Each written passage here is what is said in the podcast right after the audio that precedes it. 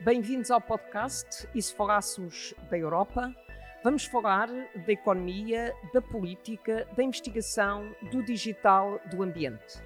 Mas também da cultura, das línguas, da poesia. 30 minutos de conversa séria ou talvez não. Bem-vindo ao podcast E se falássemos da Europa? Muito obrigada, Mário, Mário Campo Largo, eh, de teres eh, de vires aqui a este podcast debater o digital e a Europa. Uh, tu tens um percurso longo na Comissão Europeia, uh, no digital, nas tecnologias, na inovação, nas telecomunicações. Uh, e conheces bem estas áreas e, e, a implicação destas políticas, inclusivamente nas instituições europeias. E montaste agora o teletrabalho na Comissão Europeia como Diretor-Geral Informática. E a minha questão é uma questão muito simples de colocar, muito difícil de responder. Ou seja, como é que vês o futuro do trabalho? Ou seja, tu percebeste na Comissão Europeia que havia modificações, que não foram só modificações do acesso à internet, eh, dos recursos informáticos disponíveis para os funcionários, isso mudou o funcionamento da organização. Como é que esta experiência recente, que foi um enorme desafio para ti, que eu sei que fizeste com imenso sucesso, como é que essa experiência recente te permite refletir sobre a organização do trabalho por via do digital no futuro? Primeiro de tudo, agradecer a tua oportunidade de estar aqui a conversar contigo, Margarida, também tão empenhada nas questões europeias desde há tanto tempo.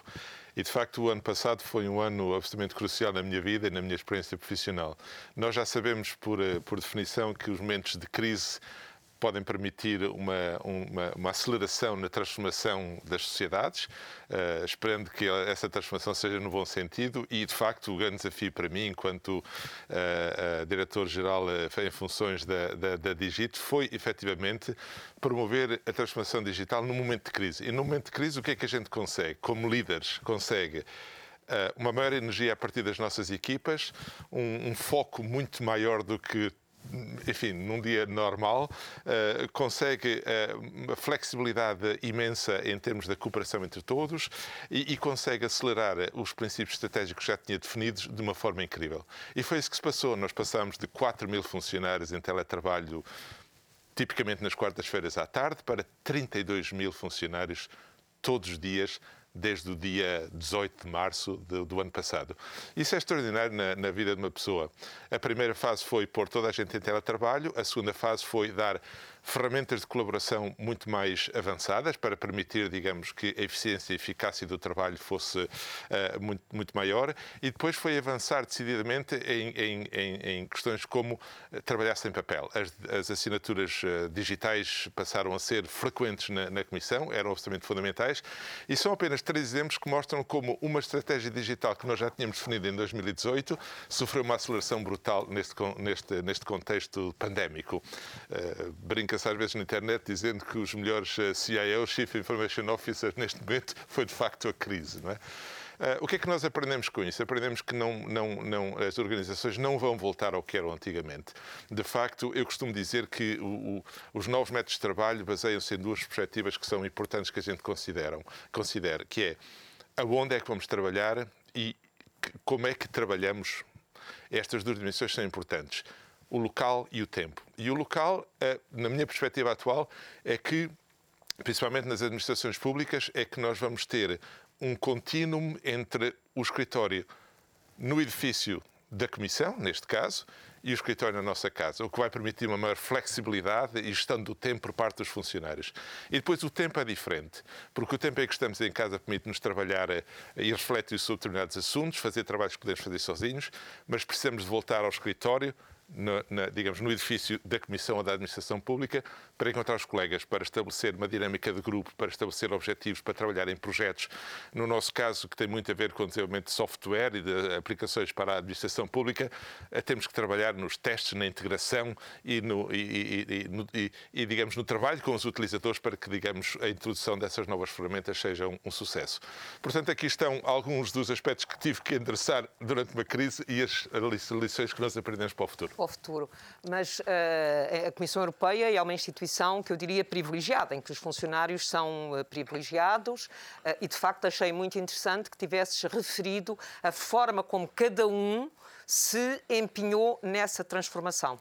Portanto, não foi só a questão de pôr os recursos à disposição das pessoas, foi a forma como as pessoas se organizaram. Mas, Margarida, é que não há, não há, não há segredos nisto. É, a prioridade é pessoas, processos e só depois as ferramentas de IT neste caso. Nós trabalhamos muito na parte digital, mas o que é importante é que as pessoas percebam e, e tenham um sentimento de, de adesão e de, de, de, pertença ao movimento em que estamos. E é preciso que nós refletamos sobre os processos e que os mudemos antes de introduzir as ferramentas, porque senão nós só estamos a automatizar processos que tinham uma, uma, lógica completamente diferente e, portanto, estamos só a automatizar, a, a, a, acelerar processos que em si podem não estar definidos de acordo com a lógica digital. Só assim é que fazes a mudança. Só facto, assim é que, só assim é que fazes a mudança.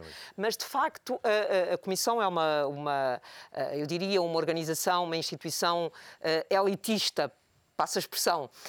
Mas nós temos que pensar na questão do futuro do trabalho e na implicação do digital nas sociedades para toda a sociedade. E o que nós verificamos é que uh, esta situação que atravessamos, com o recurso sistemático ao digital, veio evidenciar novas desigualdades. Ou melhor, veio evidenciar desigualdades e acentuar, acentuar. desigualdades. Eh, como é que vês, ou seja, qual é a estratégia que deve ser seguida no sentido de o digital não deixar ninguém para trás? Exato.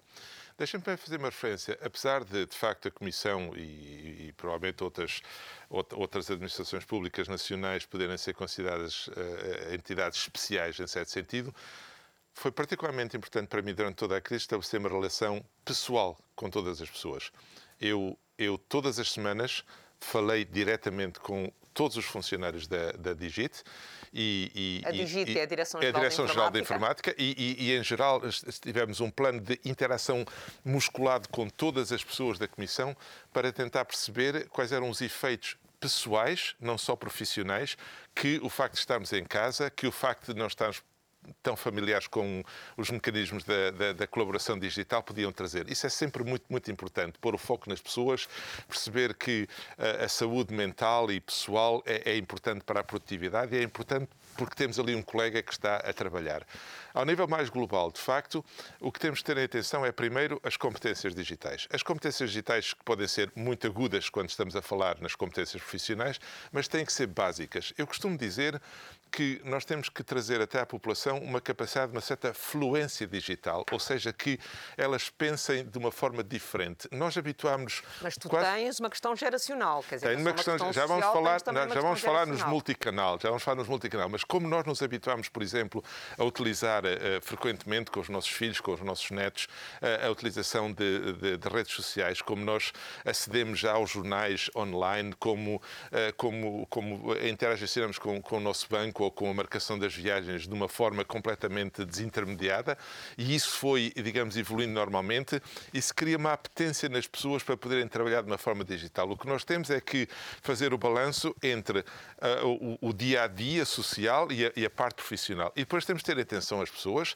que, por razões mais várias, podem, podem não estar eh, tão adaptadas e, e, temos que encontrar os multicanal. Em, em Portugal, eu acho muito, muito interessante, por exemplo, a ideia de que quando as pessoas não têm acesso acessos à, à via eh, digital, as juntas de freguesia ou, ou a própria uhum. administração pública vai à casa das pessoas. Uh, um, acho absolutamente fantástico que a administração pública portuguesa, que aliás é pioneira nesse sentido, deixe de, uh, de chamar o cidadão ou, ou, ou, ou o empreendedor ao seu local, mas vá Sim, ela própria, ela vai ela própria. Imensas iniciativas. Eh, Margarida, permite-me este, este, pequeno clandei, como se diz em francês, este pequeno pescar de olho para a, a situação de nós já sermos avós e, portanto, eu, eu, ficar tão emocionado quando soube que o meu neto, no segundo ou terceiro dia de vida, teve alguém do registro civil que foi ao hospital com um iPad, tirou a fotografia e resolveu todo o problema da, digamos, da relação deste novo ser com a administração. Resolveu todo o problema. Ou seja, o, o, o meu neto ou uma pessoa deixou deixou de ir à administração quando precisa uh, de, um, de, um, de, um, serviço que a administração pública pode dar uh, de uma forma distribuída. Não. A administração pública congrega-se naquilo que a gente chama um, um evento da vida e vai até ao cidadão ou até ao business, a criação da empresa na hora, Sim. tantas outras coisas. Portanto, isso é termos uma administração que está não centrada nela própria, mas centrada nos interesses de, do, do, da, da, pessoa. E esta dimensão da, do centrado no, no e cidadão... E agora lançado recentemente pelo Governo a reforma na hora. Ora, exatamente. todos esses aspectos são trazer a administração ao encontro do desafio que, que o cidadão ou, ou, ou a empresa tem e não trazer o cidadão à, à, à, digamos, à separação de preocupações que existe numa administração tradicional uh, pública, que é eu sou das finanças, eu sou do social, eu sou da educação, eu sou disto, eu sou daquilo. Essa, essa, essa lógica de inversão é muito importante nesta relação do digital. E, e vamos ver se isso ajuda, de facto, a que essas separações que existem entre as administrações, se isso ajuda a que essas separações se, uh, desapareçam e organizar um melhor serviço para o cidadão. Tem que ajudar, porque uh, eu lembro-me sempre, quando era jovem, de ver uh, os, os, as pessoas mais velhas irem com os guarda-chuvas nas costas até à, à, administração pública uma vez por ano, ao senhor da administração pública. Hoje em dia, quando eu entro numa administração pública digital, eu não tenho separação entre o Ministério A, B ou C, eu tenho um guichê único que está junto de mim e, portanto, é a administração pública que tem que se modernizar para servir aquele particular, aquele particular particular cidadão ou, ou, empreendedor naquele momento, naquilo que ele precisa. Esse é o grande desafio para a administração pública. Mas exatamente, passamos para um outro tema que eu também gostava de conversar contigo, que é eh, a União Europeia aprovou eh, uma resposta europeia à crise. Uh, e criou, vai criar um fundo, o Fundo de Recuperação, Exato. e os Estados-membros têm que apresentar o seu Plano Nacional de Recuperação, o Plano de Recuperação e Resiliência, assim Exato. se chama. E os Estados-membros são obrigados a usar 20% do financiamento que vão receber, são obrigados a usar esses 20% na transição para o digital. Segundo li, das declarações do Primeiro-Ministro e do Governo, Portugal vai usar 38% do financiamento na transição para o digital. Esta, isto é uma prioridade europeia, a transição para o digital. Como é que vês que isto pode ter um impacto nas sociedades, no sentido de fazer a transformação, a transformação económica, a organização das empresas, novos processos de investimento, uma economia mais, mais verde? Por um lado. Por outro lado, uh, organizar os serviços na linha daquilo que tu referiste. Como é que vês, eu não queria chamar esta obrigação, mas esta prioridade política da União Europeia na transição para o digital? É aqui que há condições para fazer essa transição e não deixar ninguém para trás? É uma oportunidade enorme porque é um condicionalismo do apoio e, portanto, as duas dimensões tão importantes para a Europa hoje em dia, o verde uh, e, e, e, o digital, estão aí bem claros. E, e temos que ser objetivos. Assim que é, eu penso que é importante que, uh, neste aspecto, quando a gente põe fundos à disposição, do, de, digamos, desta, desta União Europeia, esses condicionalismos são incentivadores, são aqueles que criam oportunidades. Na parte do digital, há duas opções fundamentais para qualquer Estado-membro. Um é incentivar que a administração pública se modernize, crie, crie uma Aliás, dimensão uma digital. Das, um dos pilares do plano de recuperação e resiliência é exatamente, é exatamente as reformas da administração. Exatamente, porque, porque essa reforma, essa agilidade da administração pública é um, é um, é um facilitador para, para, para, para uma sociedade mais dinâmica, não é? E depois temos que investir também na sociedade, na, na, na dimensão empresarial, para que ela também se modernize. Não é só um desafio para a administração pública, é um desafio para todos nós. Encontrar, perceber que os mercados que no passado eram mercados que cresciam gradualmente, que neste momento podem passar de zero a infinito de um dia para o outro, porque as nossas startups não estão necessariamente a vender no domínio digital coisas numa, numa, numa, numa, num espaço territorial fixo, mas têm, digamos, uma dimensão global. É um desafio completamente novo para, para, para, as, nossas, para, as, nossas, para as nossas sociedades. E Portugal tem potencial imenso, porque com o Web Summit, com a dinâmica de criação de emprego a partir de pequenas e médias empresas, com as startups, com, com os scale-ups que temos em quase todo o país, Portugal é um hub hoje em dia de inovação e, de criatividade. E, portanto, com estes fundos no digital e no, e no green, na parte, na parte verde, digamos, temos uma oportunidade fantástica e acho que é, é digamos, uma oportunidade a não perder neste momento. Nós até agora falámos das vantagens do digital, Sim. dos desafios, mas da vantagem dos, das vantagens do digital. Mas há outra dimensão. As sociedades europeias são sociedades abertas, as democracias europeias assentam uhum. em valores, uhum. a União Europeia assenta uhum. em valores. Uhum. E nós temos assistido recentemente ao uso do digital no combate aos valores europeus e no combate às democracias. Ou seja, digamos que este é o outro aspecto. A minha questão é como, é, como lidar com o digital para valorizar a soberania europeia, ou seja, para defender a soberania europeia. Eu diria defender a soberania europeia, defender as democracias europeias com o digital. Bom, a centralidade do digital na sociedade tem esses, esses aspectos, digamos, uh, digamos que se opõem quase um ao outro. Nós vivemos durante a crise o incremento dos, dos ataques de, de, de, eh, na área da cibersegurança foi imenso, é importante. A desinformação que existe, uh, recentemente vieram ao público todas as tentativas de ataques a, a, agências como a Agência do Medicamento na Europa e, portanto, há um aspecto uh, importante que devemos considerar, porque ele faz parte desta, desta, nova, deste, deste, desta nova vida digamos. Como é que a gente pode atuar aí? Primeiro, dar, ter a capacidade de, de, de, fazer compreender a toda a gente que, de facto, os perigos existem e uma consciência de, desses perigos para que cada um seja um ator na prevenção desses, dessas, dessas, dessas situações, digamos que, infelizmente, são exploradas por não só por gangues como por criminais, mas como por, por, por Estados e por, e, por, e, por, e por potências, digamos, eh, enfim, que, que todos conhecidos.